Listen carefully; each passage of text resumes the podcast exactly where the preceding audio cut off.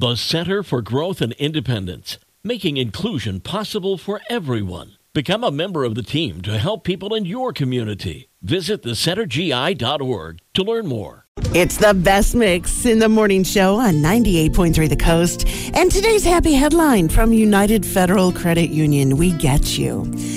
Dogs and humans, they have this undeniable bond for sure. And I love it when that bond saves a life for either the dog or the human. And that is what happened for Lucy Humphrey, who lives in Wales. She's only 44, but she has kidney failure, or she had it, and has been waiting for a kidney for years. The doctors told her that finding a donor for her was one in 22 million, and they gave her about five more years to live.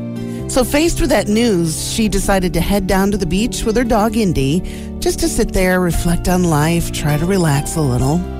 Well, Indy kept running towards a woman who was about a 100 yards away, going back and forth, back and forth between the two women as if she wanted the two to meet. Well, they did meet because Indy wouldn't leave it alone. The stranger's name was Katie, and she struck up a conversation. She told Lucy the story about how she just put herself on the National Kidney Donor List. After some discussion, blood tests, and scans, it turns out that Katie was the perfect donor match for Lucy. It happened, and now the two are fast friends, all thanks to Indy, who either could smell that Katie was a match or just somehow cosmically knew the two should meet. However, it happened, it is a miracle, and it is today's happy headline from United Federal Credit Union.